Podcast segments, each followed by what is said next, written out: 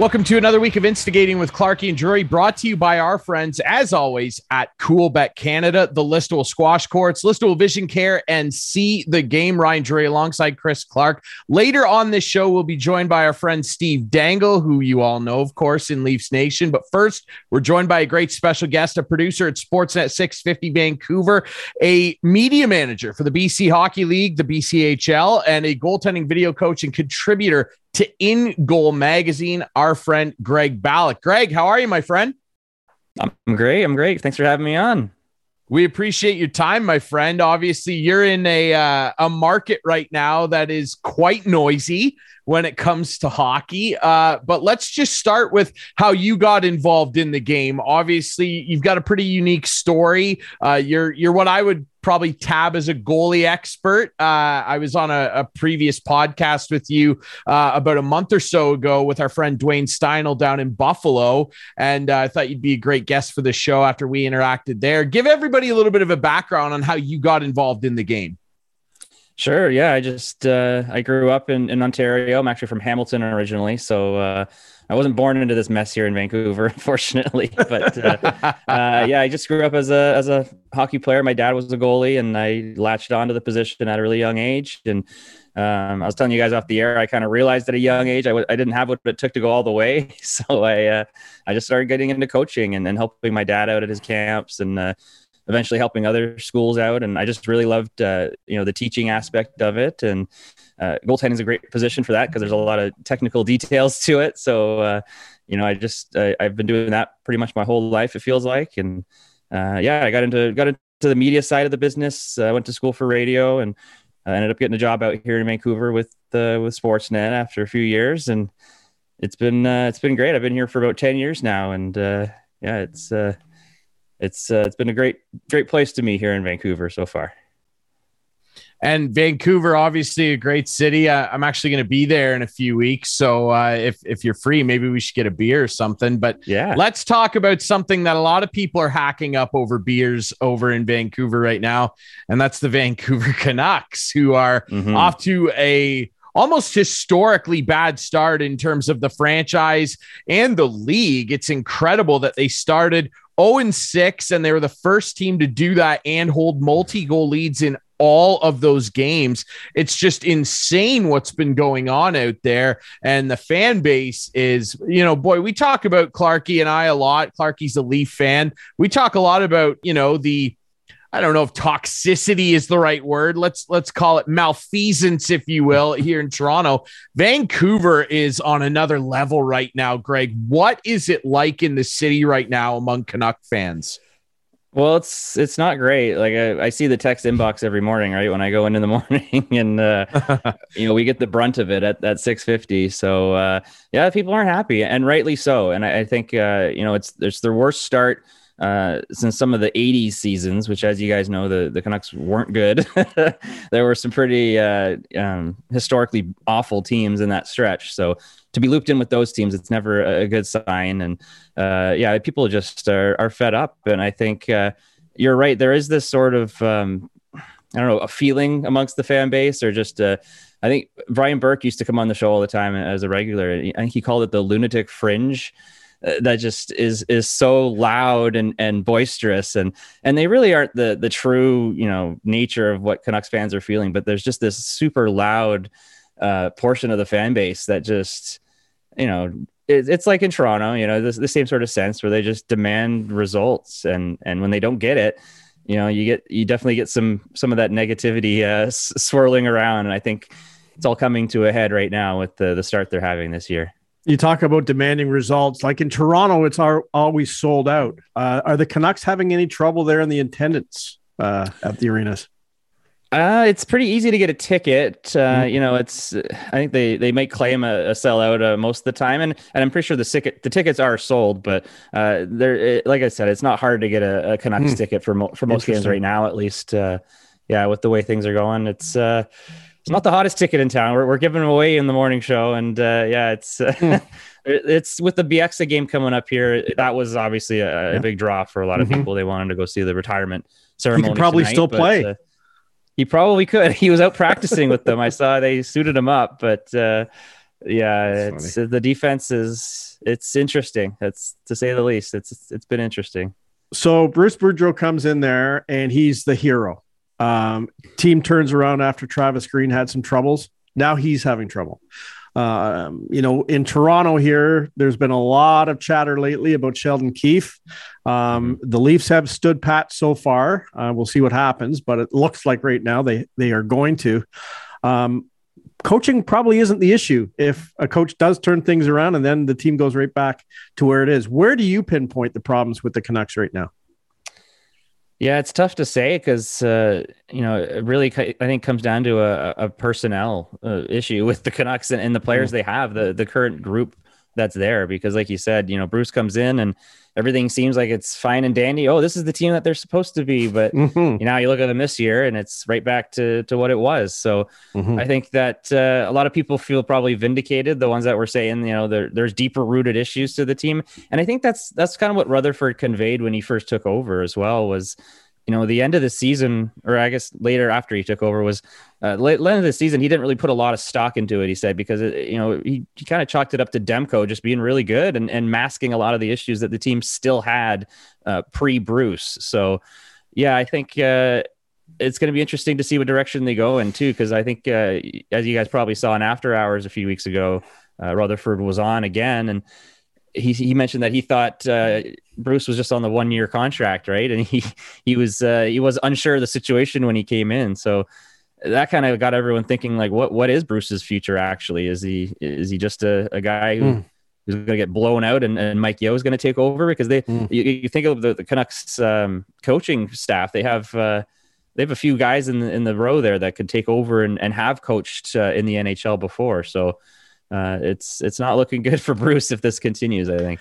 You know what I hate the most about the way the league is right now is the salary cap and its damper on trades. Because back in the day, the Leafs have sucked. You know, the last few games they won against uh, the Flyers, of course, on uh, Wednesday night. But mm-hmm. there would have been something. Something would have been done. They would have made a trade to, for the sake of making a trade. But I think it really sucks with the salary cap the way it is right now, and uh, all the well, a lot of the teams at the cap, and it's just so hard nowadays to make a trade. And it's just it, it, it's really missing from this league, I think, compared to other leagues.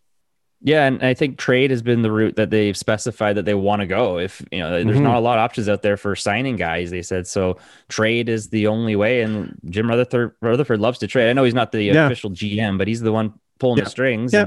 Mm-hmm. He wants to make a move. You think he'd he'd make it happen, but uh, it is. It's they're so you know their their hands are tied by the cap, and and they really they don't really have a lot of wiggle room to to make a, a, big splash or a big move. So we've seen they've, they've called it pecking away. So we saw you know uh, you know uh, the, the, trade with the Flyers and they picked up Studnicka.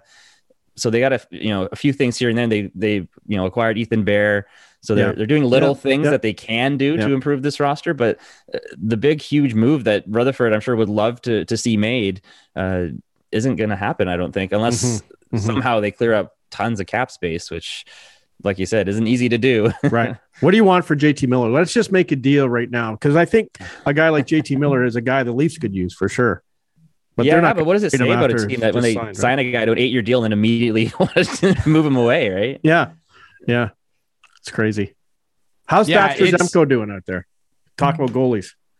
Yeah, Demko. I I've had to field a ton of questions about him early this year, right? Because mm-hmm. it's. Uh, goals out goals against has been an issue for this Canucks team. But I was talking with Kevin Woodley, who's my boss with In Goal Magazine when I when I write for them, and I was just like, what what is going on here? Because I can't pinpoint anything that's really standing out to me that's wrong with his game.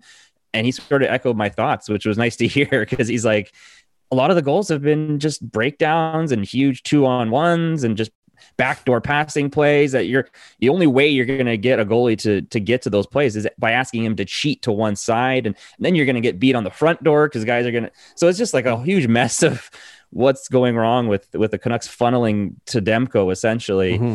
and it's not been pretty early mm-hmm. on in the season he hasn't been able to to keep up to his form that he was at last or the end of last season and this is I think this is the true Canucks that we're seeing once Demko plays uh, you know not up to standard this is what you get Yeah, I I actually don't really have a problem with the way Demko's playing. Like, yeah, you would like to see similar results to what he was able to do in that run when Bruce first took over last year. But I'm watching his game, and I, I really don't see where it is exactly that he's having, you know, mechanical breakdowns or anything with the way he's playing goal. Like you said it, he's not going to go over and cheat. So he's just playing the way he should. He's playing the shot. And when guys break down and leave a guy on the back door, a lot of tap in goals against Canucks, especially early there when they were blowing those leads. I really don't have mm-hmm. a problem with the way Demko's playing, but you brought up the way the team's constructed, and I'd I'd like your opinion on this, Greg and Clarky. You could chime in too, right? Because you you watch this team. I'm going to bring up a, a lot.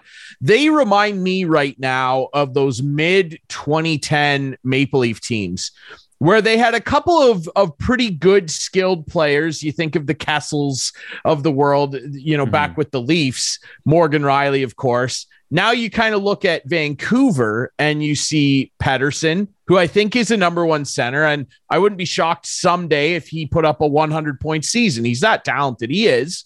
Uh, and then you got Quinn Hughes there if you want to compare mm-hmm. him to your, your Morgan Rielly. And then Demko and Net. Like you've got you've got some yeah. good some good spine there. It's everything else around it that is questionable. Brock Boeser, God love the kid. He's hurt all the time, and that's not his fault. But then you look at the the the roster and the way it's been built around them.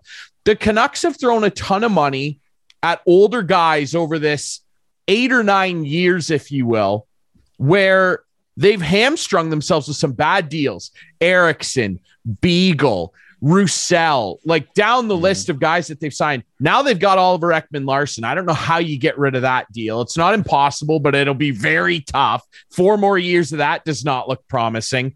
What's your opinion of that? They remind me a lot of those Leaf teams where they thought that they were way better than they were for about three or four years, and it really set the Leafs back. What do you think of that? Yeah, they they need their uh, Matt Stajan, Nick Hagman uh, trade to Calgary. I think their their version of that to, shake things up because that's what they need, right? Like it's just this core has been, I think it's been deemed stale by a lot of people here, uh, you know, in Vancouver, which sucks because the core was deemed stale when Torts took over, right? So it's like, what have we been doing this whole time? It just feels like a huge waste of of an opportunity to to rebuild and and build around the core that they have. So uh, the, I think the big three that you mentioned are, are the three that people would love to keep. Uh, Hughes, Pettersson, and Demko are, are are the three untouchables. But other than that, I think you go nuts. Honestly, I think you just tear it apart, um, and and you and you bring in players that you think are going to be making a positive impact. I think uh, the Bo Horvat situation is certainly interesting. Uh, mm. He's your mm. captain he's off to a great start to the year. So that I'm sure they're just in the in the front office going, "Oh my god, what do we do now?" The guy's the the only pulse that we have on the team so far this year. So you know, you you trade that like so there, there's a lot of tough tough questions that Patrik Allvin and, and Jim Rutherford are going to have to to answer because uh, yeah, this other than the three that I mentioned, I don't think anybody anybody's really off limits for the reshaping of the roster and it's it kind of feels like for the last year we've just been waiting for the hammer to drop and but I think the cap issues like you mentioned are, are what's what's really holding this team back right now.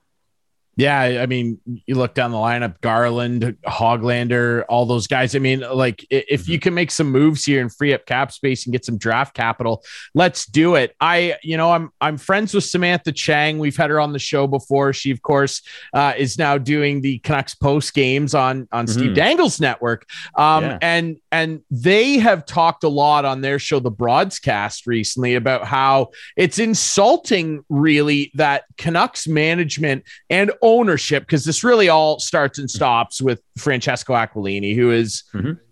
I would describe him as not a popular figure among Canucks fans.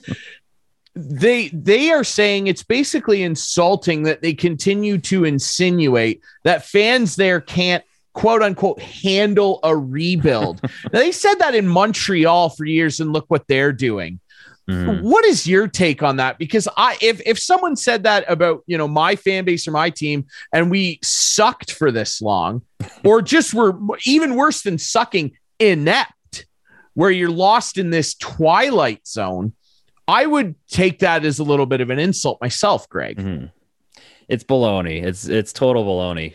I think people here would would embrace a rebuild. Honestly, I think, uh, like I said, it's been it's been ten years essentially of just treading water. And you know, I, I was a Blue Jays fan through the '90s. I know what that's all about. it's not uh, it's not a fun place to be, right? So.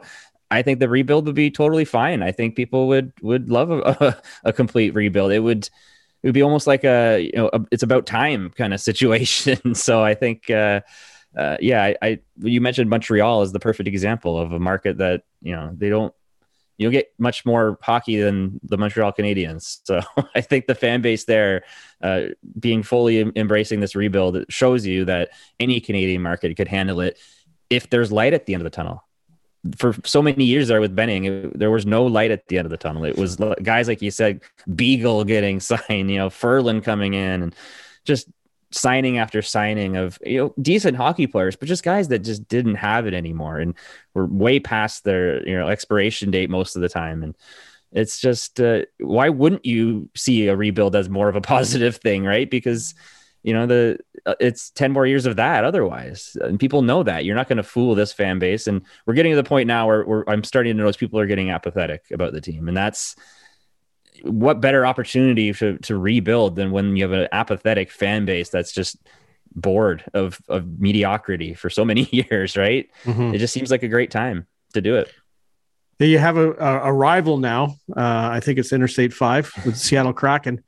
Yeah. Uh, it would be pretty embarrassing, I guess, to finish below them. Is there is there a a nice, good rivalry building with that Seattle franchise right now in Vancouver?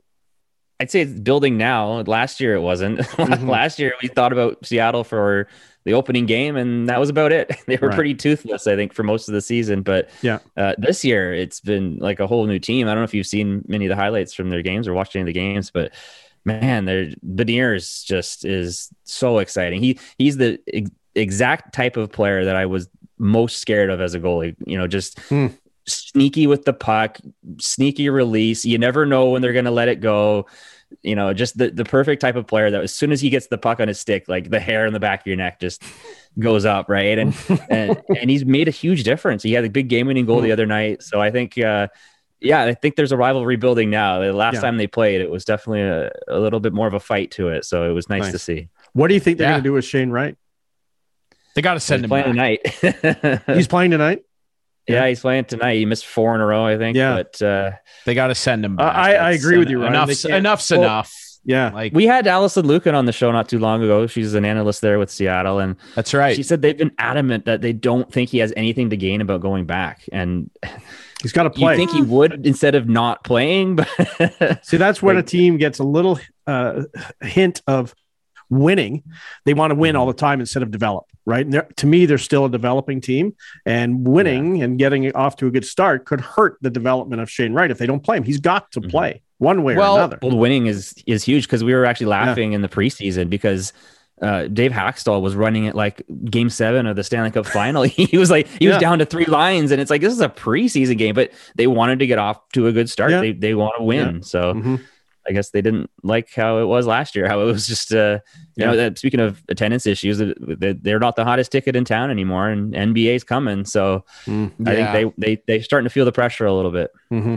Yeah, certainly. I I just my opinion. I think they should send him back because get this kid some reps. You're still a rebuilding franchise, literally from the ground up. Send him back. The rumors I've heard too, you know, in my OHL circles, uh, chatting with people, is that if he was sent back, Kingston would trade him and they'd probably trade him to a team that's going to make some noise. I, am mm-hmm. thinking mm-hmm. Ottawa. I'm thinking Flint. I'm thinking Windsor. Um, and and let him go to the World Juniors and dummy that tournament. Have a good tournament. Get yourself feeling good. Get a gold medal and let's go. And then mm-hmm. bring him back next year, a little more mature with some more muscle on the bones.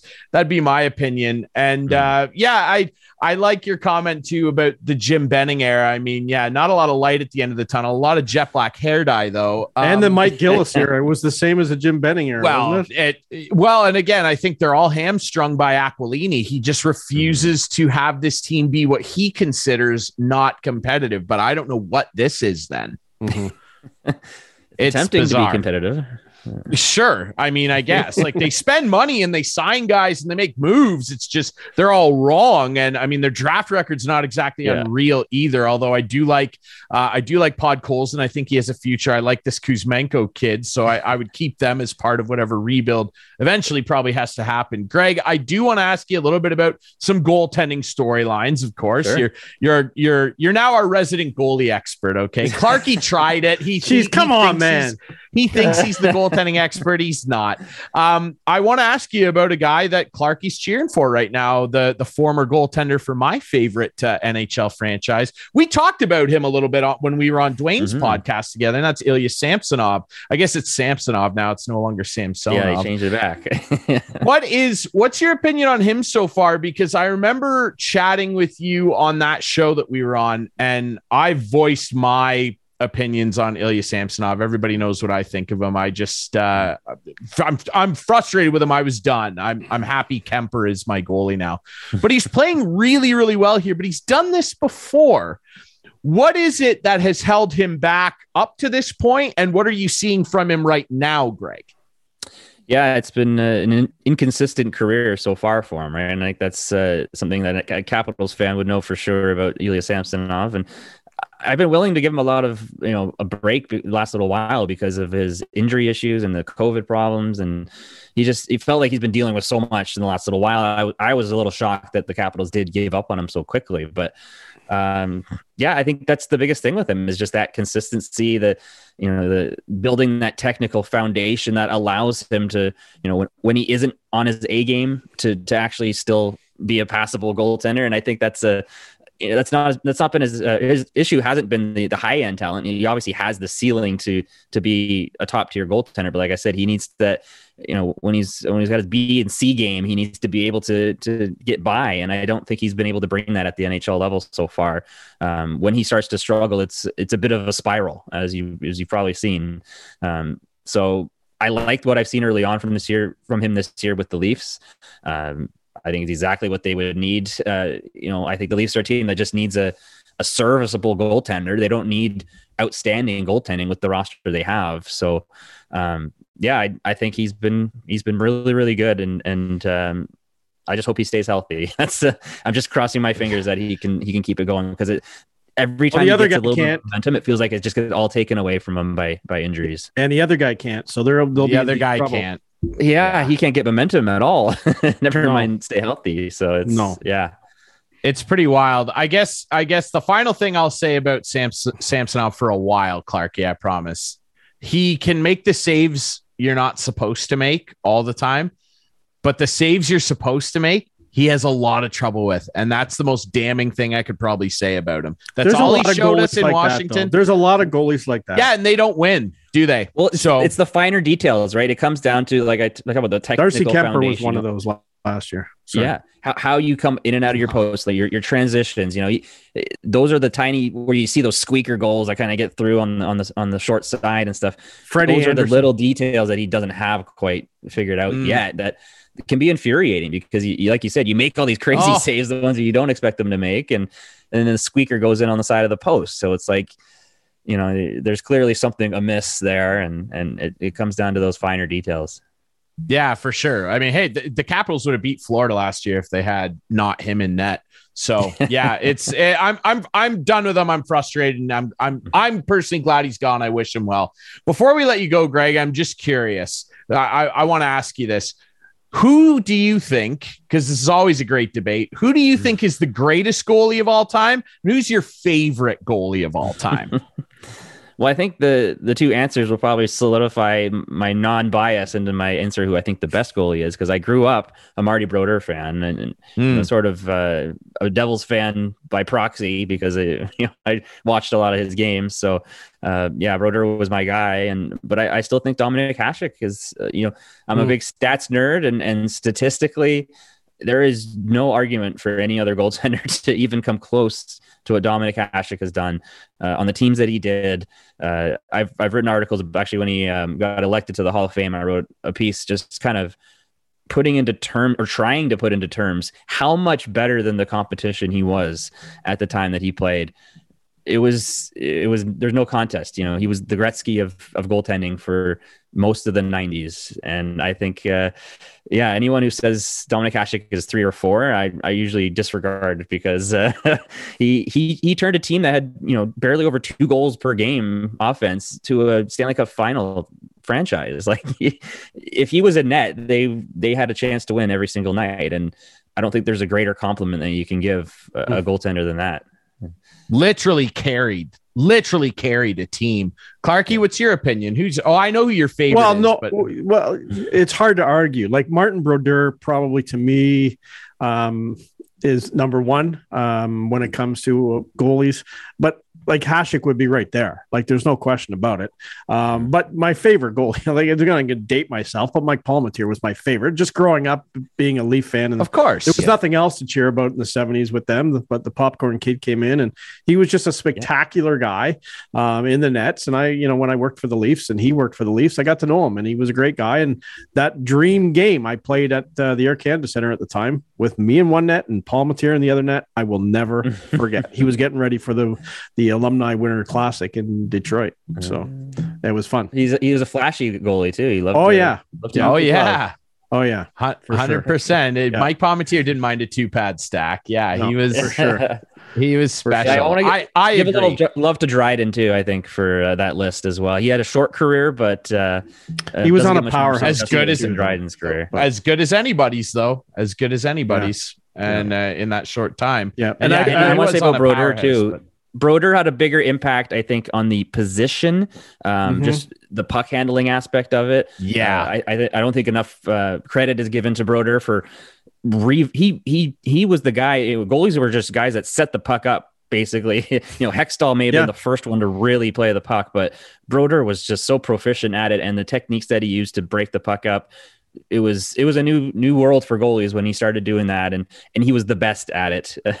Uh, yeah. there's no question. So i think you know those stats don't really you know give him credit for that and i think that mm-hmm. that needs to be built into his case as well. And just a little tip for goalies um, this past sunday when i was playing men's league i'm not giving you guys the finger but i don't know if you can see the holes in my in my finger where they had to drill um, to let the blood out. I my blocker just sort I I tried to catch the puck with my blocker hand. That doesn't usually go very well. It no. didn't go very well. Instantly down onto the ice.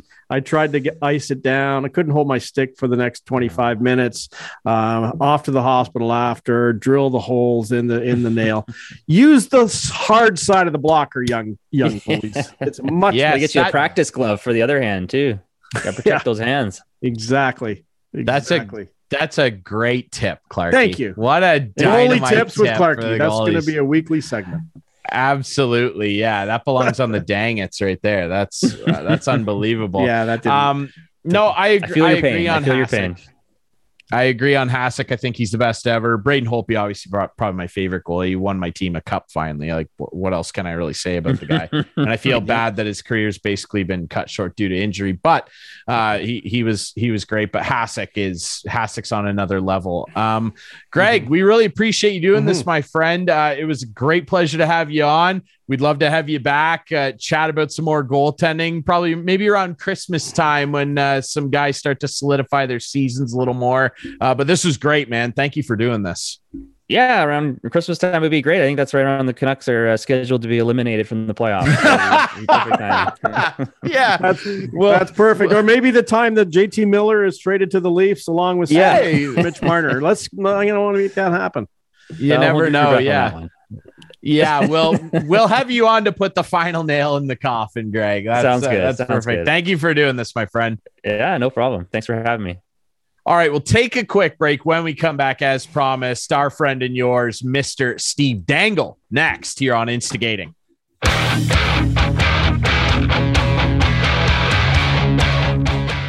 Back here on Instigating with Clarky and Drury. Thanks to our friend Greg Balloch of Sportsnet 650 and the BCHL for joining us on here. And now, as promised, your friend and mine, you know him from the Steve Dangle podcast, LFR, Sportsnet, SDPN.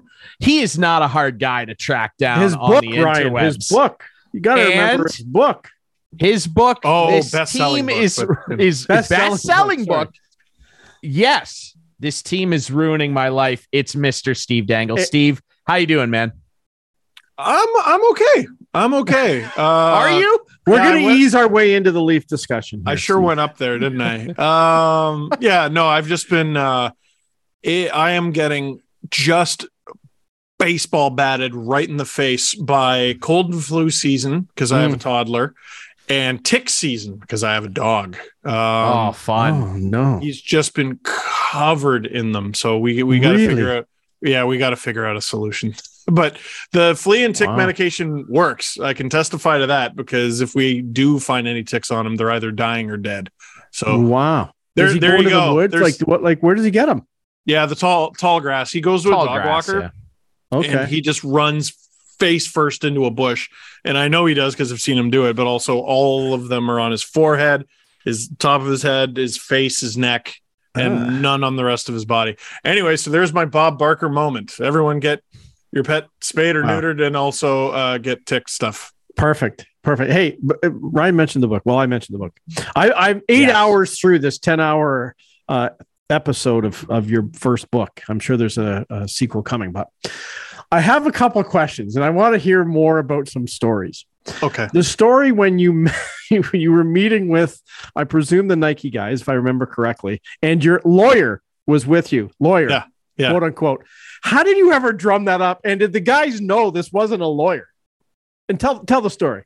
Uh, the answer is we thought it was a good idea because we were 20. And yes, they absolutely knew that was not my lawyer because he was also 20. So tell Ryan um, the story quickly here. So basically, I was uh, I was meeting with uh, I didn't know it was Nike at the time. Right.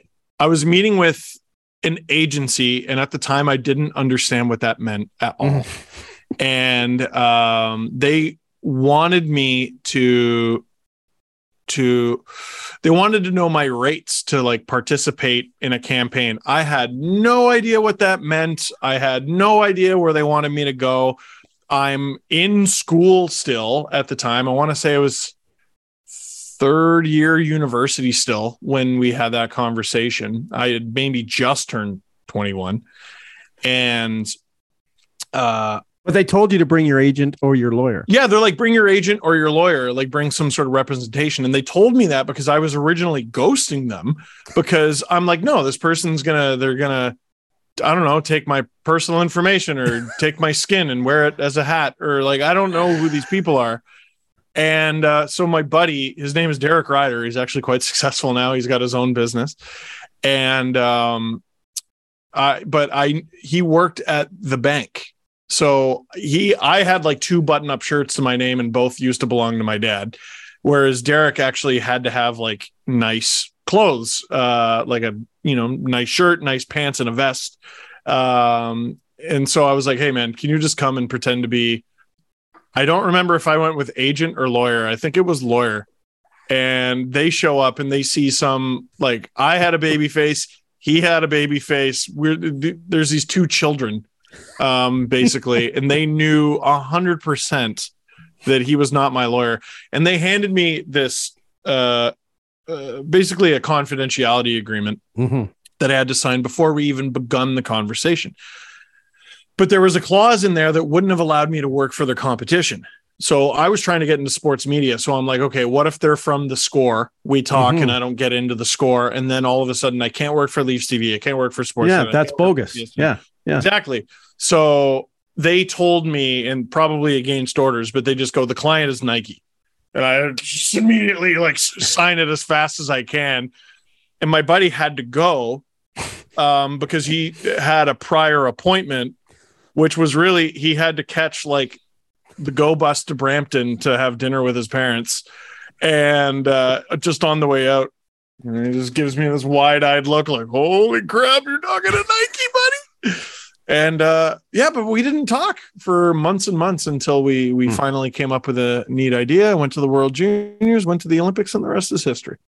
Uh, it, it was a cool story to hear, and like the other the other part, I'm really like, not I, I don't want to say enjoying, but the struggles, the struggles of of of work and this and you know thinking you have stuff lined up and then you know John McCauley calling you in and uh, and oh. our budget was slashed at Leafs TV and you thought you know like the, those things were like it was like yesterday to me when I hear them.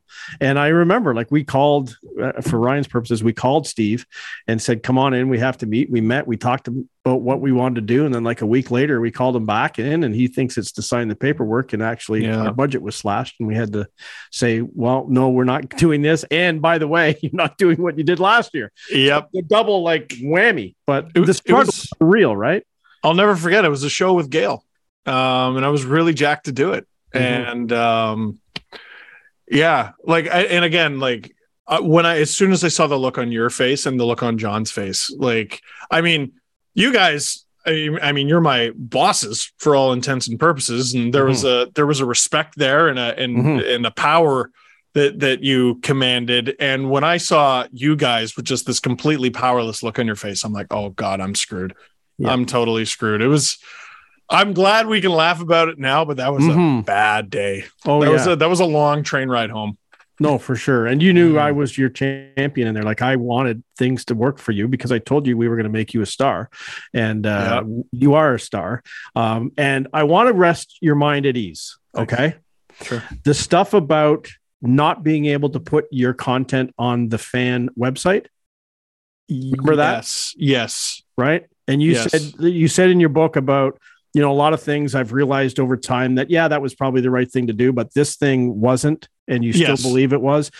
You're out. It was bullshit. I fought yeah. and fought and fought, and it was, I knew that wasn't you. It, oh, it definitely wasn't me. I'll tell you, it was Frank Hayward, and he just got involved. And uh, anyway, rest at rest easy. That that was the wrong thing to tell you at the time, but he tried to bully you. That's what it was all about, and it was not right and not not the last. it was uh, not yeah. the last. Yeah, and uh, anyway, it was not. It was wasn't cool. So basically, Ryan, what happened was Steve was doing content for us, and we were you know mm-hmm. promoting mm-hmm. his shows, and then his shows got on the fan, and like he didn't have a like an exclusivity with us, but this someone got involved and said, well, if he's doing work for us, he shouldn't be doing work for someone else. So and it anyway. wasn't it wasn't uh, like I was repurposing content, like doing stuff right. for Leafs TV and no, then just no. throwing it no, on the fan. Yeah. What I had actually done is all these contacts that I gained from Junior Hockey Magazine. We had these uh, players, like highly touted draft prospects, come yeah. on the U of T Scarborough radio station um, that my buddy right. worked for, yeah. and we recorded these interviews. But like we had. Tyson Barrie, uh, Carter Ashton, Taylor Hall, Mm-hmm. Tyler Seguin, Nazem Kadri. Like we, we, had like big names of that draft class. Kadri, you had Kadri? We had Kadri. I don't think I don't know if Kadri was that day, but we we okay. did. You know what it was? I, I you had a story about Kadri and not wanting him on something. Wasn't it Kadri? Oh, because the London Knights were awful. They oh were yeah, right. Awful to deal with for right. junior hockey. What is what a surprise! I know. No, I still hold Shocker. that grudge to this day. Uh, yeah. They were awful to deal with. Yeah. And uh, they still are, Steve. and I, and it was, they were awful to deal with trying to line up John Tavares for an interview. Clarky, I was able to get, I, I pulled off some miracles uh, that year mm-hmm. for that mm-hmm. show, able to get, mm-hmm. uh, able to get guests. One guest uh, ghosted us ever. That was Scott Glennie. So hold that grudge. Never ended up playing in the show. Um, and, uh, and, uh, but they were so bad trying to book John Tavares that they were like, "Hey, we're gonna have." Uh, we also have this kid Nazem Kadri. If you mm-hmm. ever want to have him on, and I went, "Yeah, okay, cool, that sounds great." Click. I am never having Nazem Kadri on the show. I told myself, never, never, ever, ever. And uh, I was really jacked because I was like, "What are the sheer mathematical odds?" That I won't have whoever the Leafs pick seventh overall's number. And they picked Kadri, and I could have cried. I was like, I was like, you gotta be kidding. Um, so yeah. I I really did not like that pick at first. And then I mm-hmm. learned a little bit more about him, and I was like, actually, this guy rules. Um, yeah. but all those I still remember when he was with the Marlies and he's butting heads with the coach, and I was like, hmm, London Knights, interesting. What's wrong with the Leafs? Oh, Man, talk everything. about easing Here we go. Oh my god! Like uh, I I want to reaffirm what Steve said though, just so you know. Like I said, uh, just in the OHL circles now, you know, I interacting with different people calling games for the Storm. I it's a common sentiment amongst people in media rooms that it's a tough organization to put up with almost in a sense. But Wait, yeah, the Leafs or the Knights? The Knights he's talking about. well, Oh, the, Guelph maybe was the great. Leafs- I remember Guelph. They were great. still great, still great. We uh, Yeah. we're we know what we're doing.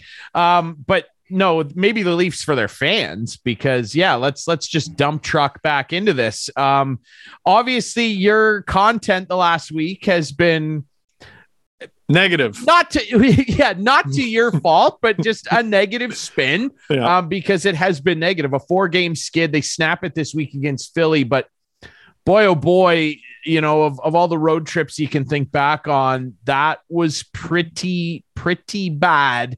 And in your in your LFR following the San Jose game, I believe it was, and then this week's uh, Monday uh, Steve Dangle podcast, you said it's over for this group. Yeah. Tell our viewers what you mean.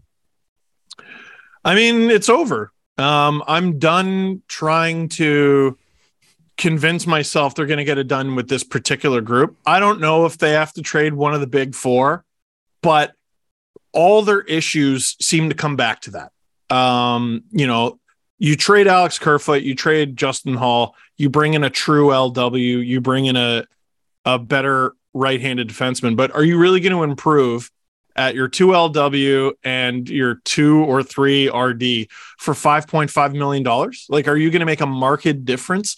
They don't even have a full-time uh, roster of centers right now. They got Matthews and Tavares that takes care of a lot of problems. They got David Kämpf who's unreal, but they're obviously they're obviously trying to use David Kämpf in a certain way. So they need a fourth guy. Maybe it's Holmberg. Maybe it is. We've only seen one game. I thought he looked fine. But they have too many issues to me to get it done. Um, like even even in a win against Philadelphia, you give up a two on zero or whatever it was at the beginning of the third period. That If- was bad. It was horrible. If one That of. Samsonov, you, you talk about issues. If one of Samsonov or Källgren gets hurt, they can't call up another goalie. Matt Murray is hurt. Just uh, Joseph Woll is hurt, and the rest of the guys aren't under contract. I'm ready to go. Just by the way, I'm ready. Yeah, and they can't sign. Yeah, there you go. And they can't sign like a Keith Petruzzelli who might be fine, or a Dryden McKay who might be fine, or a Dylan Ferguson who might be fine because they don't have any roster slots. What are they supposed to do? So David right Ayres? now, there could be actually. I'm pretty sure he had like knee surgery. Like oh, good. that was that was the other thing. I got to shoot something with him at uh Jeff in Jeff Marek's house in his in his Yeah. backyard rink. We did a video for Sportsnet. And he was a great guy, you know, fun to deal with, but he's like talking about how much his knee hurts. And I'm like, Mm. they didn't just beat a 42 year old Zamboni driver. Like Beat one his with a knee knees injury. hurt. he needs a surgically repaired knee. These guys stink. So like it's oh like it it's it should say something that the number one defense of this team over the last couple of weeks is well they started bad last year too. That is not the flex you think it is. And Mitch Marner's got to stop saying that. he's got to stop saying it. They all got to stop saying it. Like, here's here's I think the big problem, and it, it probably radiates through the organization. I know they try this mind over matter positivity thing, and like when I want to, I heard a story. I want to say it was 2018. I can't remember, but the Leafs were down in a series, and there was no guarantee that they were going to get another home game. But everyone around the organization was saying, "See you game 5 mm-hmm. or six or whatever it was. And they try that stuff. And I'm, there's nothing wrong mm-hmm. with that. But how many failures do you need to have for that message to fall flat? Mhm. So now the players within the room, you see them doing it. We got a lot of belief. We got a lot of confidence. Yeah, yeah, yeah. No one actually believes it. Right. So they, they can say that all they want and it sounds good and it reads good. But I think the message has fallen flat. I think the vibes have fallen flat and they'll win games. You know, people were laughing at me like I didn't enjoy them beating Philadelphia. Guys, I want the Leafs to win. If Mhm. if if the Leafs win every game for the rest of the season and they and they win the Stanley Cup, dunk on me all you want. Dunk on me at the parade. I don't care as long as I get to go. Mhm. Uh th- I just don't think they can do it with this group. Um, do, Yeah. Do you think they have to make changes at the top, or changes with the players? Like, are the players capable, but they've tuned out or not listening or don't like the style that Sheldon Keefe um, is delivering right now? Here's here's how I look at it. They liked Sheldon Keefe plenty, not that long ago, and he's Well, got the highest. Babcock, they did, yeah. Yeah. Yeah. yeah, that's true. But like, then what is the Leafs window? Is it 18 months until they get rid uh, until they get sick of the next guy as well? Right. You know what I mean? So Oh, I don't. yeah. Know if the coach. I mean, you can win a Stanley Cup in 18 months, but I'm not going to hold my breath. So I don't know how much the coach helps. Firing Dubas mid-season, I really don't think is going to do much, and his contract expires anyway.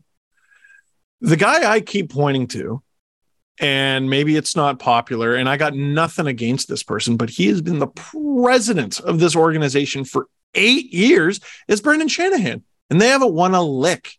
Yeah, they gotten better for sure. They make the playoffs and lose now instead of before when I was working at Leafs TV, get cutting, you know, what were essentially highlight packs for the other team every time I showed up to work.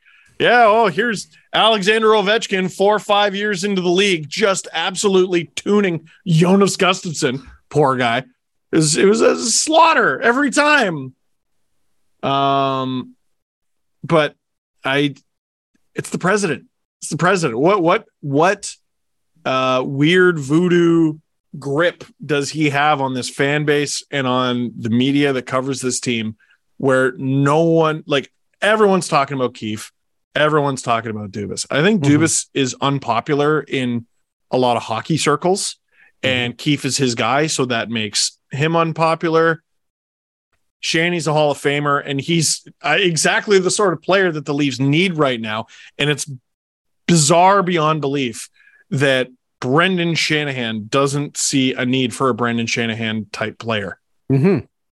You're right. That's but the, the problem that's the strange thing, isn't it? Right? Because you know, yeah, you can say what you want about Dubas, you can say what you want about Keefe, and I understand why some of the old school old boys club, which I mean, at this point now, who really gives a crap what that circle of people thinks? Anyway, yeah, the Clarky. game- the game well no but the game is slowly leaving those people behind in 10 years time they th- their opinions really won't matter and i know a lot of them don't like dubas because yes he's very he- heavy on analytics yes he he's very heavy on more informational sides of assessment with players and they and let's just be frank a, a lot of people don't like him because he got an opportunity like this at the age he did which Yep. i think is a stupid way to approach things anyway with one of the best general managers in NHL history by his side at the time. Who has also uh, had the game pass him by. I don't want to get into a Lou Uh, no, I, argument I here, totally but agree. I totally agree with you. And I thought ask was- Islanders fans how they feel about father, uh, the Godfather Lou, Yeah. right now. Yeah, no, They- for sure. I, I get it. So, so you can say what you want, but I, I'm glad you brought up Brendan Shanahan because there's a lot of popular discussion right now around him, and it is a weird dichotomy where he played the way he did. And look, I we all know the game's not the same as the way when he played it. We understand that. But when we constantly bring up the, the number one criticism of this Leafs core and team for five, six years now, they're soft. They're easy to play against. You said it in your LFR after the San Jose game, and I believe the LA game. You said Almost uh, all of them. on the podcast too, they are the second toughest team to play against every night. And I agree with you, and so does everybody else. So it's just weird that he is leading this group that continues to have this same type of layout. And it bothers me, Steve, when people go, Oh, well, you know, Brendan Shanahan, like he played on the those Red Wings teams and they were all skill. All I was no, they're no, they weren't. no. They absolutely were not. Vladimir Konstantinov, and God bless the guy before that limo accident, Mhm. that guy would run people through the end wall and let Nick Lidstrom roam around the ice. Maltby, Draper, McCarty. Maltby, Draper, McCarty. Uh, say what you will about you know the the soft uh, you know perception of Russian players. Igor Larionov was hard to play against. Mhm. He's the prof- He's the professor. It's hard to play against. Sergei Fedorov, you couldn't get him off the puck. And Brendan Shanahan not- would, would absolutely destroy you. Like it's weird. It's not just that they're like soft and easy to play against, it's that they're going backwards. So Hmm. like I, I think the toughest game they played of the season Uh, the popular answer is probably going to be the Jets game. I love the fight of the Capitals game. In uh, it was their second Yeah. game of the season. Um, Yep. I love the fight of that game. Um, I thought they were really feisty. I thought they brought it to Washington and without dropping gloves. I don't think there was a fight in that game, but there was a lot of nastiness. That was a chippy game, especially the third period. And Mhm. I think they did a lot to shed their perception as a softer team last year. I thought they took a lot of steps. Sheldon Keefe wanted the team to score more playoff style goals and crash the net. And then Mhm. I'm watching them through the first 10 games this season. And the stats that they have at the top of the screen are hilarious because you would see ozone time or ozone possession or whatever. The Leafs are killing the team who they're playing, but shots on goal, Right. Shoot the freaking puck. well, not even shoot the freaking puck, get it on net because very often you would see they have more offensive possession. They have as many shot attempts as the other team. The other team has like 60 or uh, 166% uh, more shots. And I mean, how could you possibly be, be playing tough, hard to play against hockey? And I'm sorry, uh, I don't have sympathy for the team that they're having to adjust to life without Jake Muzzin. We always knew this was a problem. Like for the exact same reason, I don't care that Philadelphia has to play without Ryan Ellis. I feel sympathy for Jake Muzzin uh, as a person. I feel it Hmm. for Ryan Ellis as a person. But those teams have to know that life without those players is a very distinct possibility. It's a it's a more likely possibility than it is with other players. Uh, Muzzin Wh- when uh, he was hurt in training camp, they're like, "Oh, don't worry, it's not a new injury; it's one he's always had." What? That doesn't make me feel better at all. That means he's got a chronic issue. Uh oh. And now that issue isn't even the one he's out with. So they've got to find a way to play tougher. And I think it's a mentality. Like Bunting is one of the smallest guys in the team. Giordano is the oldest skater in the league, and those guys were at the forefront of uh, that scrum at the end of the Philly game. Come Mhm. on, it's got to be a mindset. So I, I find it hard just to get to the Shanahan thing. I find it hard to blame the president for what's going on, but this is what I blame him for. I think it's very hard right now with Dubas being like basically a lame duck general manager. Yep. Like I'm sure he's got to jump through more hoops than he would normally would if he wants to trade the guy who I've been saying they should trade for the last year and a half, and that's Mitch Marner. Um, I know it's it's nearly an impossible route to go, but I think if this team is ever going to get tougher and better, um, he's the guy. Um, but it if they were going to fire Dubas, they should have done it this offseason. They should never let him go this whole season as a lame duck with only one year left because it's too hard. And now what are you going to do? You're going to re-sign him throughout all this that's going on right now? Are you going to extend Kyle Dubas? I don't know what kind of message that'll that'll bring to the team. They don't learn their lessons Mm-hmm. uh, because at the, when they lost to Boston in 2019, Mhm. where they were the better team through most of that series, and they waited until Game Seven to play far and away their worst game of the series. They weren't even close to Mhm. in it at any point from puck drop to the end of it. I was like, "We're done with this Babcock thing. It's Mhm. not working." He's got uh, uh, Patrick Marleau out there with two minutes left. It's we're done. We're done here. There, this is Yeah. it's over. Yeah. Then uh, Chris Johnston came on the show and he's talking about well, the team was really excited or, or really encouraged by um, how the Leafs won a tight game 2 1 in game five. And I'm like, oh, oh, my dear Lord. Like, okay, so what's going to happen is they're going to start bad. And at some point, it's it's going to be. I got I got the impression it was just going to get to the point where it was too late, and uh, they would have to ride the season out with Babcock. But you remember all those uh, all those videos of Dubas shouting with Shanahan about Babcock and look what he's doing. There was a, a an overtime game against Columbus. He has to know they figured out. Blah, blah, blah. I think if it were purely up to Dubas, he would have fired him then and there Mhm. but it wasn't. Then we go into the season. You got to bring in Keefe. Keefe has to assume a team mid-season, and you can Mhm. have success like that, but it's Mhm. difficult. Um, and he had some success and he wasn't able to ma- maintain it. But here we are now, three seasons later, Mm-hmm. exact same thing, Okay. exact same problem. I just want a yes or, or yeah, yes or no answer. Mhm. Is Barry Trotz a better coach than Sheldon Keefe? Yes. I mean, Yes. yeah, Okay, Yes. then Yeah. why wouldn't you want the best guy? And I'm sorry, I like Sheldon Keefe, but something's not right. And Here- here's I agree something's not right. But what I would suggest to Toronto Maple Leafs fans, and and I haven't heard anyone ask this question, why would Barry Trotz want to coach here? like th- there there are some would coach. I, I you think so? I, I oh, 100 percent. I think he's hinting at it too. He's having fun with it too. Well, he had Um, the the comments that people made a big deal He about. wants to coach like an to original coach an 16, original six, And he wants to coach Yes. in Canada. Well, there's two choices, and he doesn't speak French, as far as I know. So there you go. I mean, it's it's one of it- those things where yeah, look, I uh, I, you know what? They have the money, Steve. Like, of course they do. like, Of course Oh, they do. it- I, I yeah, don't think there's not- any question they would they could get him if they wanted them. That's just my opinion. yeah. Oh yeah. I I look. Hey, I I got nothing bad to say about Barry Trotz. folks. course No. I have I have nothing but good things to say. It's still one of the most embarrassing things in. But how do you think Mitch Marner would walk, react to Barry Trotz?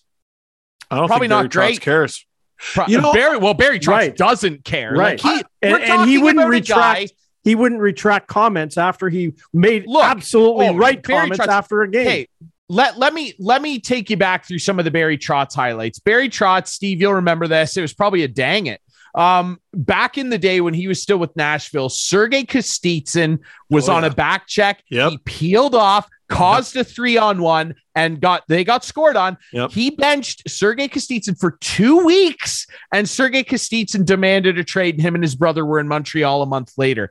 Then he comes to Washington, and in the in the year that they won the cup, he benched Alex Ovechkin not for a Mhm. shift for an entire game because he was five minutes late because his alarm didn't Right. work. For Yeah. a team meeting, he benched the captain and the greatest goal scorer of all time, and the whole team went, "This, wow, he he's he's for real." right. A month later, a month later, the Caps are on a five game losing streak and they got their ass kicked in Colorado. Producer Adam, you like that? They got their ass kicked in Colorado. And Barry Trotz came out and said, Every single one of our guys tonight was subpar for this league. Everything was bad. I remember the exact quote the power play, the penalty kill, it all stunk. That's Mhm. what he said. And he walked off.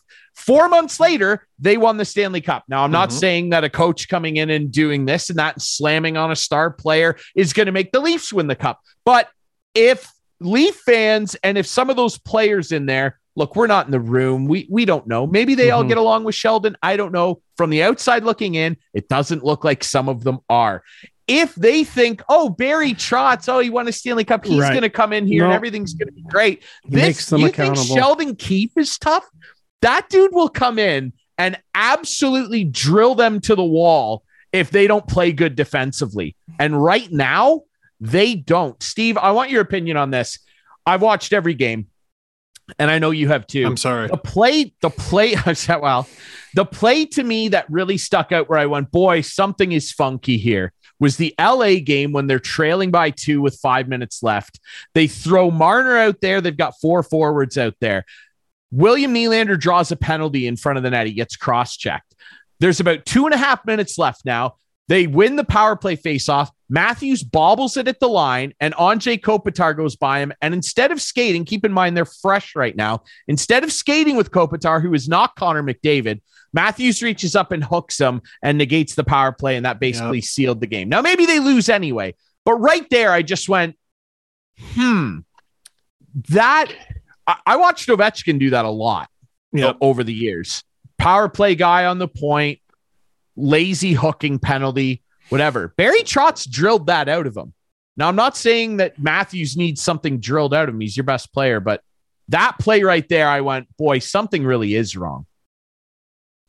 Yeah, I think it's all between the ears. And you know, other other side of the coin, or sorry, to finish that thought, it's between the ears and they're not feeling good. And they're not the sort of team who can power through that. They need something to go their way. Like last night, something went their way. mm-hmm. and that something was the Flyers are awful. They're so bad. I can't believe how soft they are in front of their own net, especially on the penalty kill. Um, but they were able to ride that. They were able to ride the momentum, and Tavares put the team on his back. Yada yada yada. Other side of the coin, um, Marner at his best plays mm-hmm. a great two way game, and Matthews at his best plays a great two way game. And I can see Barry Trotz doing truly special things with those guys. Um, oh, we solved it then. Sorry, we've solved the issue. We've solved it. That's done. oh, I yeah. Uh, I, listen, uh, God Himself is not winning a cup with that decor. They, they gotta. It's not they, good. They gotta do something about it's that. Not, it's not it's good. Not and you good. can't count on Muzzin coming back. I just I, I couldn't Yeah. believe nothing was done between Sunday and Wednesday when it came to personnel. Like I I- like I know it's hard to react when things are bad and you shouldn't trade guys when they're at their lowest value and and blah blah blah. But I thought a message should have been sent. Justin Holl, Tra- sorry, but you're you're done. You can't play in this league. You're Yeah, done. Goodbye. he- See you later. They had to do something and they didn't. Yeah, He's they won, tough. but he Yeah. is tough. It's too bad. I It's- like It's tough watching him, and it- he's Yeah. a popular teammate. They like him and everything, but that's not at the end of the day in terms of winning. That's not what this is about. You know how many popular teammates Right. Ovechkin lost? Do you know? How- do you know? That's what I'm saying. I almost cried when they won the cup because the first guy I thought I, of I will. was was Mike Green. I was like, my Oh. God, wouldn't it have been sick if Mike Green was here for all the shit kicking that guy took? Can't play defense, scored 30 goals. Like I know. it, it, it- by the way, he should have won the Norris that year as a joke. But like he was the first guy I thought of. You know how many popular teammates that they lost? Semin. I didn't Right. love Semin. Best friends with this guy. Brooks like Brooks, Brooks like Mike Knuble. Fedorov was there. Jason Arnott. Like, dude, there are lots of popular guys that Right. just don't get to ride the ride Right. and Mhm. he he really can't ride the ride i mean it, it's it's i feel bad for him because he's clearly better than this but i don't think not much better and one thing i'll say about the kyle dubas thing oh he's he's a lame duck general manager he's got a year left on his deal barry trotz put up the best coaching performance of his life with no time left on his deal. There's the famous clip of him shaking Torts' hand when they came back against Columbus, going, I'm gone. I'm gone at the end of the year. It doesn't matter. Like, and and he knew that and still did what he did. Had a fun Yeah. time at the parade, I'll tell you that. So if Getting if people are sidetracked, going, oh, what's Kyle supposed to do? Do something. and Right, I don't that's what I'm saying. If you have no contract. That's what I'm saying. Do Yeah. something. I uh, you might roll your eyes. I appreciate them calling up Holmberg because it's something, and you're probably like, listen, It you're- is. you- so- people are. Yeah, what- but what- that's what's the what's the saying? Everyone's gonna throw you in situations like this. People are throwing you anchors, not life rafts, or Mhm. whatever. So I would love. Here's what I would love to see some of the trade offers the Leafs received in those three days. Oh yeah, I bet there were some Oh. beauties. Oh, I'm sure there was. beauties. I'm sure Uh, there and was. there- What what I said on my show, i and when I said it's over for this group, not everything is going to happen immediately, and they got Mhm. a back to back coming this weekend. Awful. Mhm. Mhm. Um, but I think something's going to happen. I hope before Christmas, but uh, you know these things can take time. Um, I think American Thanksgiving might be a little, might be a sweet spot. They have to do something, and there's time to right the ship. I just feel like we have enough of a sample size over the last several years to know the ship's not getting righted. And that's the thing, right? It's Yeah. not 10 or 11 or 12 games this season. It's, It's history. years. This team hasn't won a playoff series. That always bugs And me. It- it- I can't like- stand when people say that. It drives me absolutely insane. We did it. For, we did it for years. Every year, All to, you know, through all of it, trade Ovechkin, trade Backstrom, trade Holtby, trade everybody. Like it's not eleven games, That's what You're I'm still saying. scarred, Yeah. eh? Like the the cup, dude. I the cup hasn't made you less mad about that, eh? Which worries no, you, it's right? yeah, It's not. yeah. it's not that like look i i always said if they could just gi- give me one please and they and they did but look at the But- stuff that they did. They changed a lot. Yeah. They changed a lot. And people are going, well, what do you mean? Like Ovechkin stayed, Backstrom stayed. Well, yeah, but look at everybody around them. Green, Semin, star players on that mm-hmm. team. The young gun Capitals win 6 5 every night and then lose in seven to the friggin' Rangers. Or better yet, the Penguins. Yeah. All the, thing time. is, if if All Justin. Holl is the best six defenseman in this team, then Dubas I'm so excited. he hasn't doesn't done play- anything. I'm so excited he doesn't play I'm for just- my team. well, he's so In the excited. top six right now. Yeah, I, w- I wish he was uh sixth. I don't I don't think his ice time reflects that. Oh man. Like, no, no, no. I, I hear you, but like he oh yeah. even, you know, top six. Well, Jordie Benn, when when's he come in? No, just kill me. He's the savior. I don't. and I like don't Muzzin, like everyone forgets, like, oh, we're missing Muzzin. Well, yeah, but how old is Muzzin? And uh, he's not exactly. Jordie uh, Benn four or five years ago, I think helps this team. Oh, sure, But uh, absolutely. Yeah. But that was, He's- you know, that's He's why. injury prone too. Yeah. I mean, he He's showed. injury prone too. I uh, I saw a decent amount of Jordie Benn in the bubble season because he was Yeah. with uh, the Canucks, right? Mhm. No thanks. No thanks. no, thank you. Justin I don't know what- what kind of Jordie an Benn. I don't really know what kind of you're you're biting your nose to spite your face in that situation. I think. Anyway, I just Justin it's Holl a different is, kind of bad. Justin Holl is is third amongst Leafs defensemen and fifth on the whole team in ice time. yeah. average I- ice it, time. it, it it boggles my mind. Gag me with a spoon. Boggles just- my mind. Because he shoots right-handed, boys. He Mm. shoots right-handed. Steve, we didn't solve much today, but thank you for coming on. yeah, the, the, the therapy session's ongoing. Just call the episode. Do something. Do something. That's a good one. Maybe we will do something with Steve Dangle. I like that. Um, Steve, in all seriousness, though, i- on a positive note, the SDPN stuff's unbelievable. The LFRs continue to be a lot of fun to watch. He's a star. And, li- and he is a star. And listen, I even watch when they win. I watch all of I it. watched So too last night. I, this wa- morning. I yeah. want you. I want you to know that I don't just show up for what you termed the sad Canadian clown show. Uh, I watch. I watch the happy Canadian clown too. So Uh, you know, you know, man, I Yeah. have fun. I have a good life. I just Mhm. wish my team would win. That's all. mm, That's all. Same. That's all. Same. That sums I- it up well.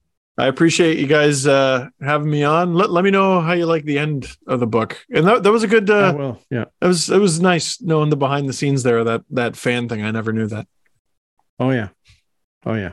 a, a renewed sense of confidence and optimism for one Mister Steve Dangle. There, that's uh, it's good.